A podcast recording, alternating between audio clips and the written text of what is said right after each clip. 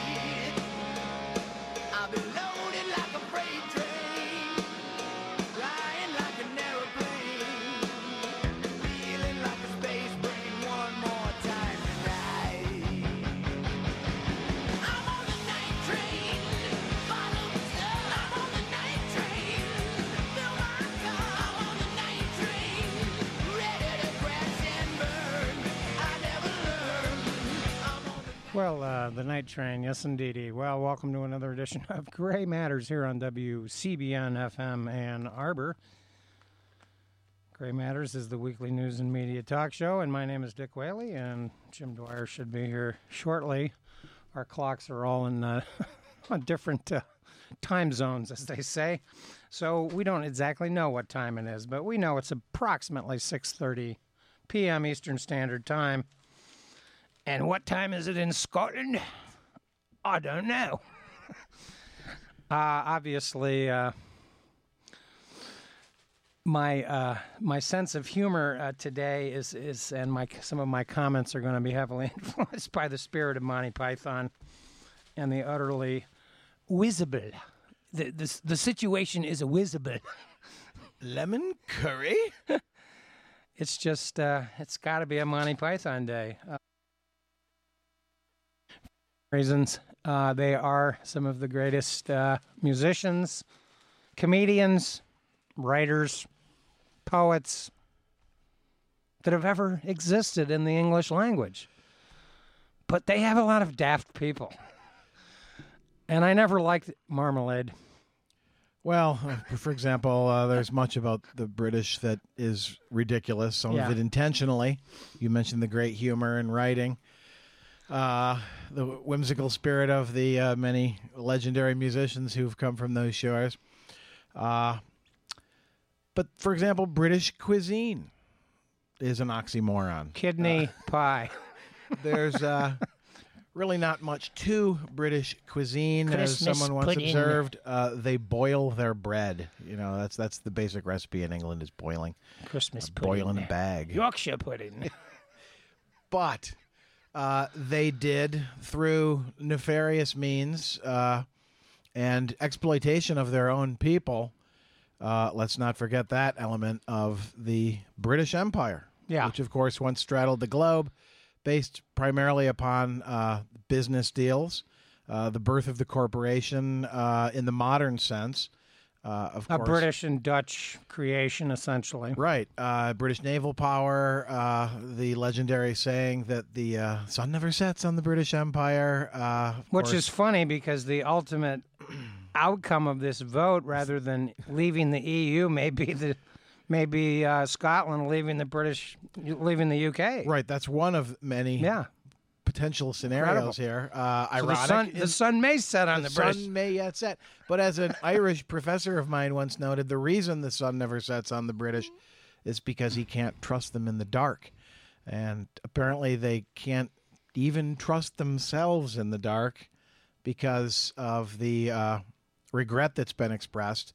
Um, Well, certainly there's already uh, a reg- movement afoot in regrets, a- Regrexit is what they're calling it. Well, and I think that's Which been is part hilarious. of the problem is the the cutesification of the monumental decision that it does turn out to be to exit a common market, the the European Union, um, is so casually dismissed in a cutesy. Oh, it's Brexit. We won't say the British exit vote. We'll say Brexit. well, and Uh, and now you have regrexit. It's like no, no, no. get rid of that phrase. Because Uh, what is Brexit going to be? It's going to be b- exiting the British Empire. Right, exactly. That's what Brexit's going to be. The end of Britain. It's Of course, be, uh, uh, Great exit Britain. Yeah. uh, United Kingdom. Uh, of course, The uh, Commonwealth, right. Uh, the Crown. They have the sovereign. They have so many great, uh, you know. besides tourism and the banking industry, what are England's economic assets in this 21st century world? Uh, it turns out that 50% of their exports are sold directly to the European Union. They're now going to have to renegotiate uh, treaties Everything. with every single nation in Europe and every existing uh, treaty that they had through the European Union with the rest of the world. And the thing is, you know, Boris Johnson may may be a good negotiator. I don't know. He's a bit of a pompous blowhard, but Nick Something Farage, like an articulate Trump. you know, Farage is just uh, he he's a numbskull. He looks like a munchkin from Ireland. Um, he's he's no uh, he isn't even in Parliament. And of course, this is going to go Neither is Boris, is he? Well, he is technically. Um, he he's been the mayor of London, which is very odd because London has benefited uh, from this arrangement. I'd also like to point out Britain actually isn't really in the EU. They're in the political angle of the EU. True, th- right. Uh, but they do have their own currency. Uh, union, right? So they've always had this kind of separate relationship with the EU, and the the advantages that Britain had were really benefited Great Britain, and they've thrown that out out the window. They've thrown it under the bus. They've shot themselves in both feet. And the thing that's so bizarre is that Cameron, who who made a kind of a promise to the public uh, several years ago, I believe it was technically in 2012 about this referendum.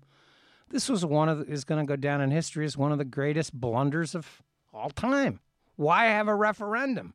This sort of reminds me of of uh, a divorced couple where mom drops the three children off for the weekend at dad's house and uh, dad says oh well we'll make them chicken and broccoli and uh, and roast potatoes and then he comes around to dinner time and he asks his children well do you want chicken and broccoli and roast potatoes for dinner or do you want ice cream and of course all the kids are under uh, fifth grade and under and they'll all go we want ice cream and he goes great i don't have to make the chicken broccoli and roast potatoes. I'll just open up this tub of ice cream here. And this is kind of what happened here. I mean, we have the, the, the people of the central, I mean, the, the map showing how this vote broke down is fascinating uh, because it shows, first of all, the dominance of uh, the uh, Remain vote in Scotland, particularly the urban areas. It even shows that Northern Ireland voted overwhelmingly. Well, when it comes to fiscal conservatism, I there's no one more thrifty than a Scotsman. Yeah, and and this is the irony: is that Ireland may now disintegrate too. I mean, Northern Ireland may disintegrate. Who knows? Um, th- this.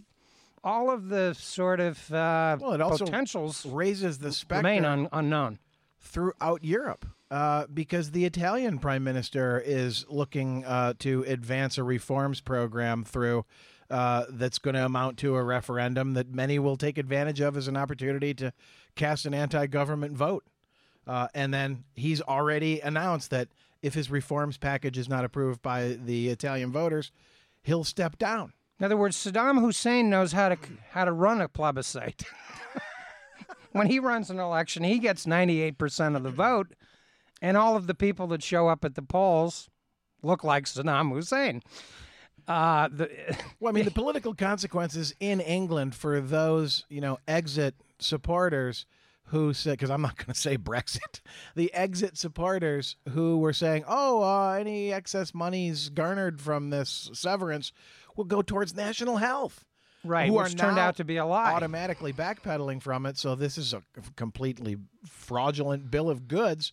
What are the political consequences within England itself for that kind of outright chicanery? And of course, when, when Cameron made this pledge several years ago, he couldn't possibly have anticipated numer- all the problems that have happened to the EU in the last uh, two years. We've had this prolonged counting the refugee crisis. Well, we've had this prolonged Greek uh, crisis vis-a-vis the euro, and of course, Greece went through all sorts of uh, referendum uh, elections, votes to stay, to go. All sorts of austerity measures were imposed on Greece. Greece's relevance to the to the EU as such was was minuscule. They could have left the EU and gone back to the drachma. But the problem was Greece benefited from being in the EU probably just as much as Britain does. So it and I don't even know that referendum is a concept in British parliamentary democracy. It's been pointed out over and over. This referendum isn't binding. Referendum was part of the progressive era that developed in the United States. And this turned into a United States style campaign for a while hmm. With all sorts of disinformation And uh, tele violence. ads, and an assassination Yeah. to boot. Yeah. And of course, the British actually suspended the quote campaigning for three days, which ironically probably uh, helped the uh, the Brexit people. And of course, this is also part of the problem with what Cameron was dealing with. The uh, people that were in favor of leaving the EU came up with Brexit. What was Cameron's campaign? Remain. What does remain mean?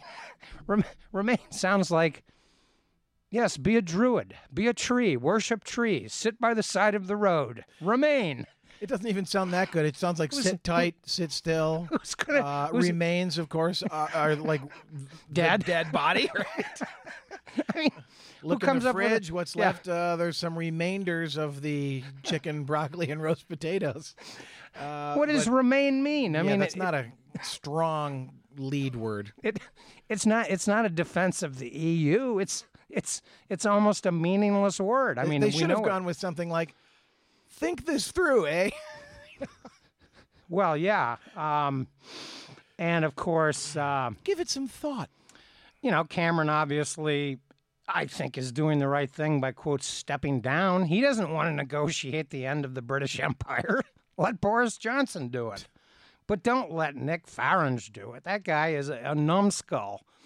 And let's give out a couple of brain damage awards to Donald Trump and Sarah Palin.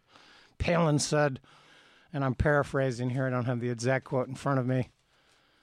They got their country back. And I'm like, what are you talking about? Their country is disintegrating. And it may disintegrate yet. Trump, of course, praised the, the vote and claimed that he predicted it. I'm like, when? Where did Trump predict such a thing? He was in Scotland at the time, tending to the golf course. Oh, interesting. How interesting. Since Scotland may end up in the EU, remain with the EU. Trump's golf course may be in the EU in two years. It's it's it's almost surreal, surrealistically funny uh, at the end of the day. But obviously, the British pound sterling has has plummeted. It's not likely to recover anytime soon because of all the uncertainty. This is a sort of a, a joke about uh, you know divorce proceedings where one person says, I want to get divorced. And then the next day they say, Well, maybe I don't. I guess I do have to file the papers, but maybe I'll wait a couple more months. Um, so I This guess more trouble than it's worth. so. I I mean, this is this is just turned into. And what have the British? Uh, I mean, what do they sell globally anymore? Services.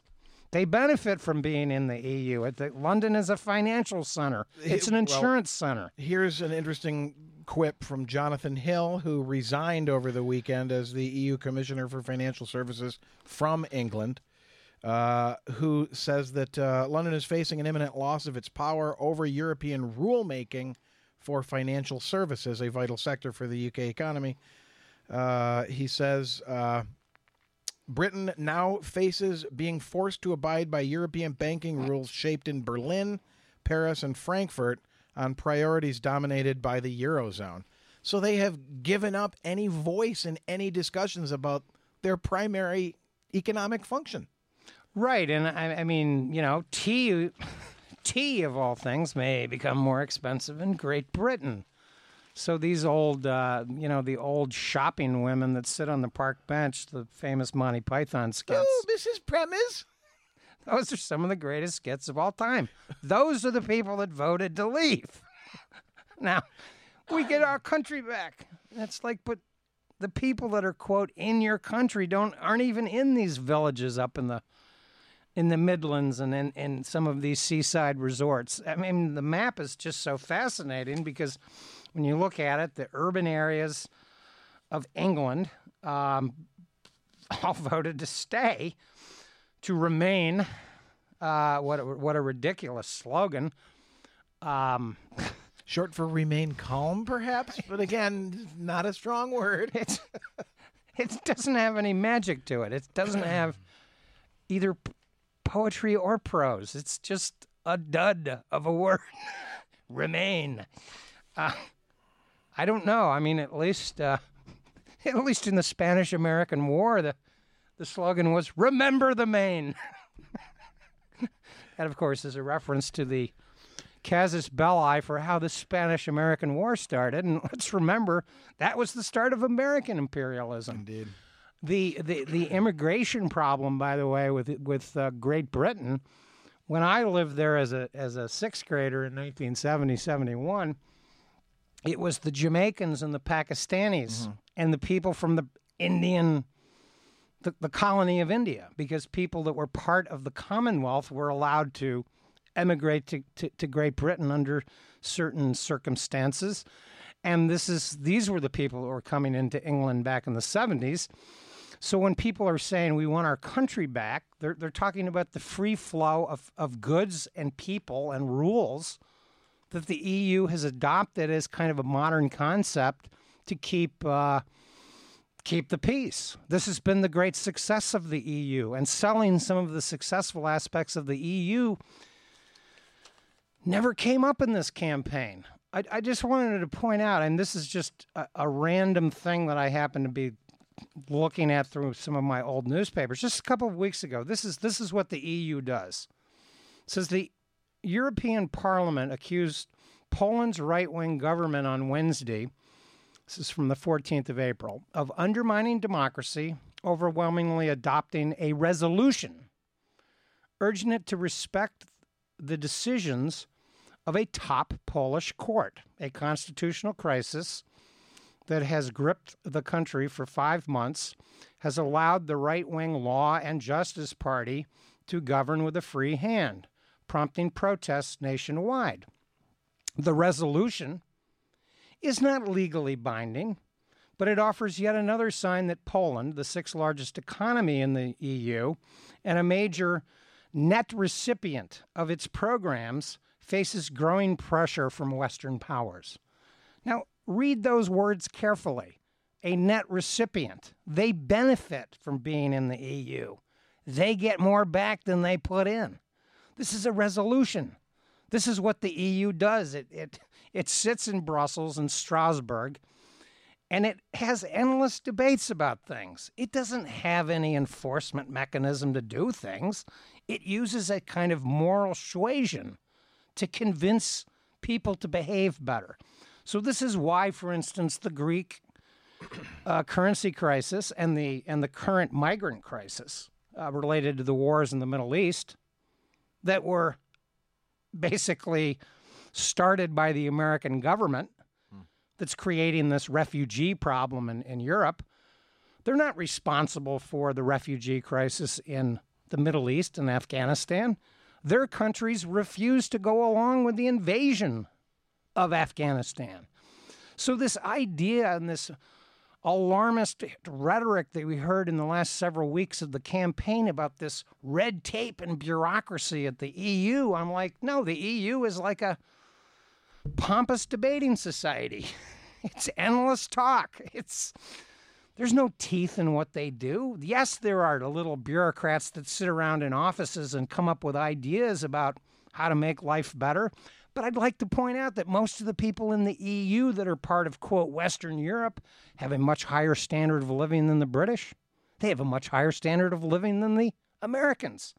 They have health care paid for by their people. Public transit. They have trains. The, London has has the tube. It's 100 years old. It's 100 degrees down in some of those tube stations. This is unbelievable. But if you listen to American media and the spin about the EU, it- you, you'd think we're dealing with Huns. We're not. Well, you mentioned The uh, Romans were at one point, but Sarah Palin's uh, observations, but uh, some other really remarkable comments from uh, such intellectual heavyweights as John Bolton, who says, "quote The British peasants had voted to leave the feudal manor." Well, that's sort of a backhanded compliment to Britain, I guess. Newt Gingrich, uh, noted quasi-historian, obser- and vice presidential hopeful, I guess we should add, uh, tweeted that quote Churchill and Thatcher would be proud. Well, Churchill was actually one of the first guys to put forward the idea of a United States of Europe. But, you know, uh, of course, his plan did not involve Britain as being a part of it. But uh, Newt's grasp of history has never been good.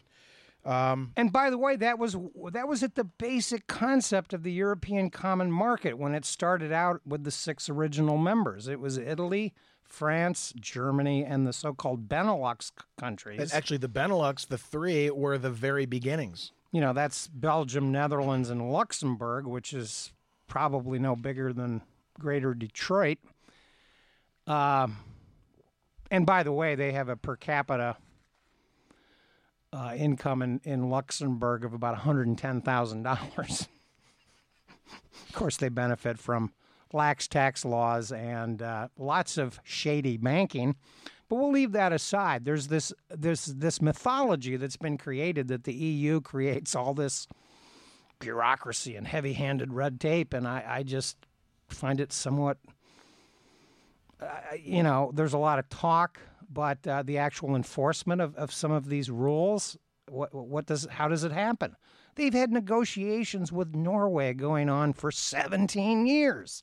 They, these things are like the famous debate in, in Monty Python. I've come to have a debate. Oh, well, you have to go downstairs for the. Came in here for an argument. Oh, oh, This is abuse. yes. it's like, okay. So th- that's how it's going to be, eh? So this is what we're talking about here. This is the reality, but the media coverage is terrible about the truth. Uh, the truth got got lost in the the memorable slogan "Remain," and and I get back to that. I just I just you know the the blunders by Cameron here are are are monumental. Um, and of course, Boris Johnson, what what does he do? He gets into this this uh, EU uh, debate at the last second because he's been the mayor of London uh, until about five or six weeks ago when when London actually uh, elected a Muslim for the first time, and a British-born Muslim uh, by the name of Khan. I forget his first name. Uh, so yes, the EU has Bartleby the Scriveners working in in some dingy office. It's probably a pretty well lit office somewhere in Brussels or Strasbourg looking at rules. One of the things that I like about the EU, by the way, at the moment, is they're questioning what Google and Apple are doing with technology. You know, they're actually raising some leg- legitimate questions about privacy and control of data. And where does this information go? Do you have a right to be forgotten, quote unquote? These sorts of issues. These are real issues that need to be sorted out by rational people. But I would much rather have people talking in Brussels or Strasbourg or wherever than uh, shooting. or firing artillery or dropping bombs. That's been the success of the EU. Well, and the angry, hostile voter who simply wants to upset the status quo, which clearly is the Trump, Trump, Trump, Trump, Trump demographic, as well as the demographic for the Leave vote.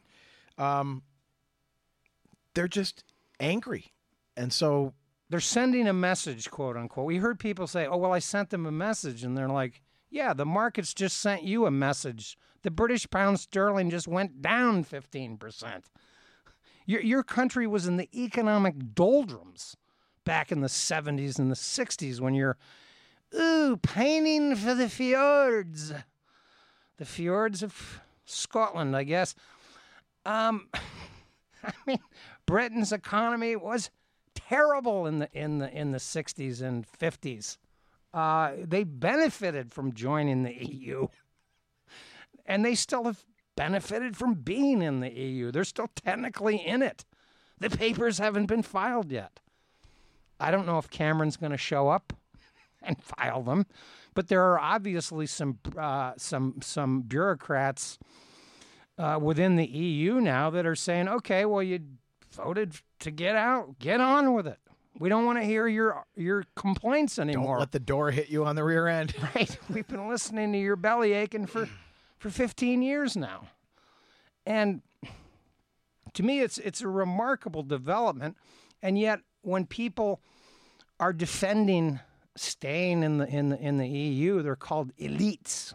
This is a new Well, approach. It is- doesn't get to the merits of the of what's going to happen. and this this is the point I was trying to make about the angry, hateful nature of a lot of these constituencies is that they see talk as weakness, they see debate and discussion as a waste of time, and they're you know elected figures that they you know rally around like Trump and Cruz uh, participate in the vilification.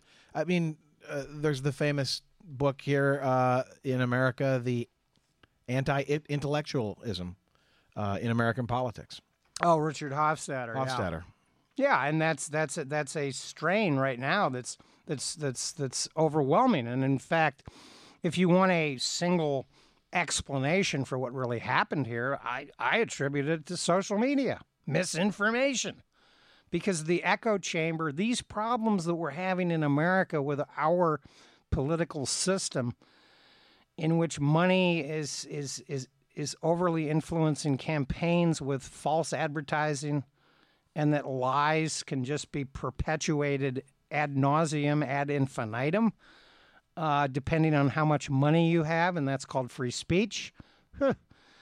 Uh, th- this is part of the problem. Social media is this reinforcement mechanism that's contributing to some of this misinformation and continuing spread of misinformation. Then, if you raise questions or object, you're vilified on social media. You're Well, you're hard- ostracized, or you're you're you're you're called. You know, you're sort of shamed by the community. Well, because of the concision of these formats, uh, I don't know how many characters or words you fit in on a tweet, but it's extremely limited.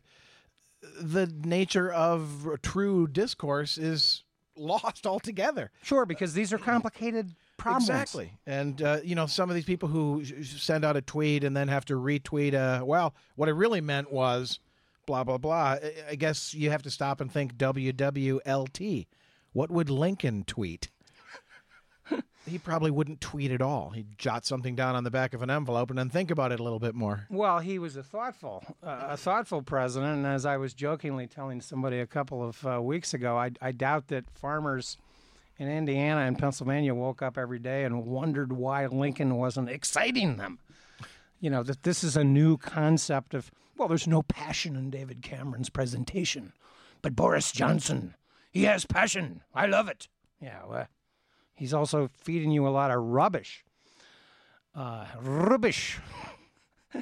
Anyway, you have been listening to uh, Gray Matters here on WCBN FM Ann Arbor.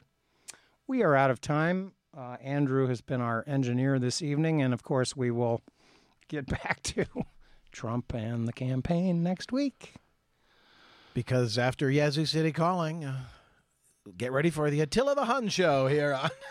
That's right. Actually, no, there's some fine musical programming coming your way. Stay tuned. all evening.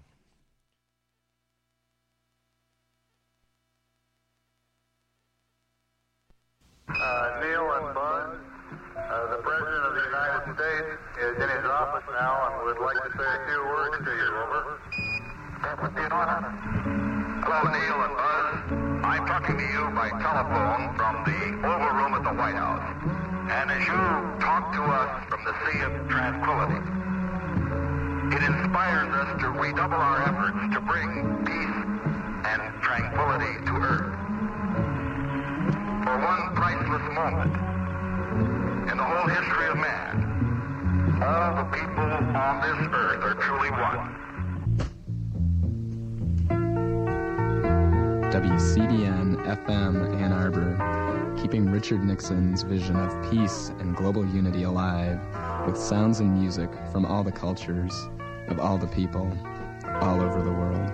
Uh, like you think the, the ones on, what do you call it music we have in the restaurants or on the elevators? That music is destructive.